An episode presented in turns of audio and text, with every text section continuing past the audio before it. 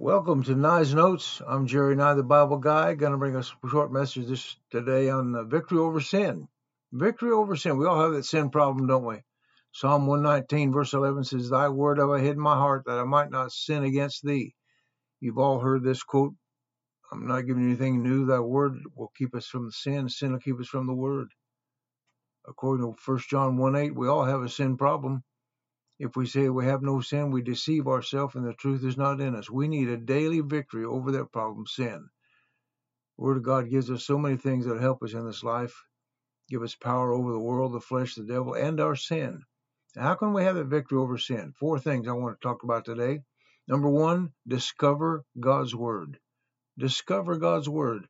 Psalm 119, verse 12. Blessed art thou, O Lord, teach me thy statutes. We need to be taught. We're never too old to learn. I've said this before. The more I learn about the Bible, the more I realize I need to learn more. Luke 11, 1, one of the disciples said, Lord, teach us to pray. The psalmist said, Teach me your word. We should also say, Lord, teach us. Discovering God's word and his promises means help. Help we can get from our greatest need, and that's our sin. God in the flesh is no longer with us. He's not here anymore. He's the right hand of the Father, but His Word is with us and His Spirit is with us. Help is here. Revival will break out when the Word of God breaks in. Let me repeat that. Revival will break out when the Word of God breaks in. Here's an illustration. 2 Kings chapter 22. Josiah, young king, king of Judah, did right, not like his father Amon, or not like his grandfather Manasseh. Money was delegated to repair the house of the Lord, and in doing that, they discovered the Word of God. It was read and reread in the southern kingdom, and revival and reformation broke out because of the Word of God. Oh, let's let God's Word be a source of victory. Discover it afresh. Second thing we need to do is digest the Word of God. Psalm 119, verse 18. Open thou mine eyes, that I may behold wondrous things out of thy law. Open thou my eyes. I think about how we got the Word of God through revelation and inspiration preservation. He's preserved the word. We don't need any more of those. He's doing that. He's preserving his word. We don't need more revelation or inspiration. We have all 66 books of the Bible, but we do need illumination. We need to pray that way every time we come to church, every time we open our Bible at home for devotions. Lord, illuminate my heart. Show me something out of your word.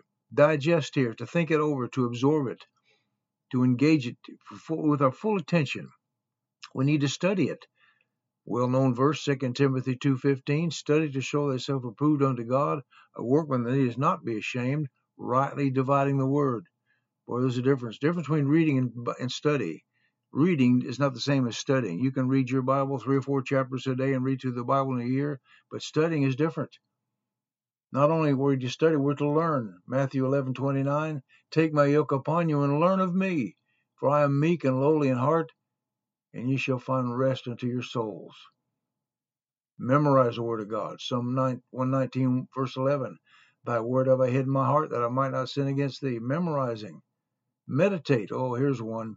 Psalm 119, verse 15. I will meditate in thy precepts and have respect unto thy laws.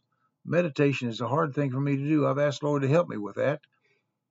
God, give me the time to meditate. When I'm thinking, when my mind is idle, I'm not doing anything, to meditate on what I read this morning, what I what I studied this morning. Joshua 1 8, this book of the law shall not depart out of my mouth, out of thy mouth, but thou shalt meditate therein day and night, that thou mayest observe to do according to all that is written therein. For then thou shalt make thy way prosperous, and then thou shalt have good success. This is the only place in the Bible, in the entire Bible, we see the word success, all from the Word of God. We need to absorb the Word of God until we're absorbed by it. The psalmist wrote, Psalm 34 8, O taste and see that the Lord is good. Blessed is the man that trusteth in him. Many Christians read their Bible two or three chapters a day and don't know what they read, couldn't recall what they read. No quality time in digesting the Word of God, no victory there. So we need to discover the Word of God. We need to digest the Word of God. Thirdly, we need to, to, to delight in the Word of God. Psalm 119, verse 47. And I will delight myself in thy commandments, which I have loved. Which I have loved.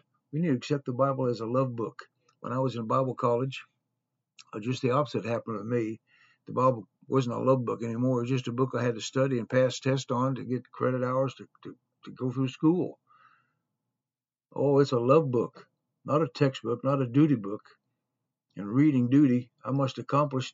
You know, we can't think of it that way. It's the wrong attitude for victory and defeat over sin. Delighting in God's word brings victory, it brings joy, it brings peace, it brings satisfaction. Christians who delight in God's word love his word. Here's another verse from this great chapter, Psalm 119, 127. Therefore I love thy commandments above gold, yea, above fine gold. Uh, who would say, Give me a Bible over money? If a thief breaks into your house, he's not coming in to steal your Bibles. No, no. If a thief came in your home, wouldn't be for that. If my home caught on fire, I personally wouldn't save my Bibles because you can replace them, but I'd save all those messages I've got in a cardboard box there. Save those things. To love His word, to obey His word. Acts five twenty nine. And then Peter and the other apostle answered and said, We ought to obey God rather than men. Ought to obey God rather than tradition. Obey God rather than man-made religion. Obey God rather than the average Christian believer. So we need to love the word, obey the word, need to share his word. Acts 1 8, but ye shall receive power. After that the Holy Ghost will come on you, and ye shall be witnesses unto me. That's a commandment. Christians who delight in God's word are strong Christians. Psalm 119, 165. Great peace have they which love thy law, and nothing shall offend them. So we need to discover God's word, to digest God's word, to delight in God's word. Lastly, we need to depend on God's word. Psalm 119, 89. Forever, O Lord, thy word is settled in heaven. Too many depend on the flesh. We can't glory and trust and magnify the flesh. Matthew 26:41 Watch and pray that ye enter not into temptation. The spirit indeed is willing, but the flesh is weak. Too many depend on the flesh. Too many depend on their own strength. Romans 5:6 But when we were yet without strength, in due time Christ died for the ungodly. Hmm? We have no spiritual strength of our own without God. Too many depend on their own wisdom. 1 Corinthians 1:20 Where is the wise? Where is the scribe? Where is the, the disputer of this world? Hath not God made foolish the wisdom of this world? Listen, our wisdom is nothing. Our wisdom is nothing without God. Too many depend on their own will. Three wills to follow. God has a will for you. The devil has a will, and you have your own will. Only one will work. God's will, only one.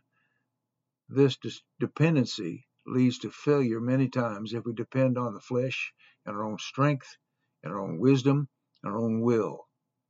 If we're going to be victorious over sin, we've got to depend on the Word. It never fails.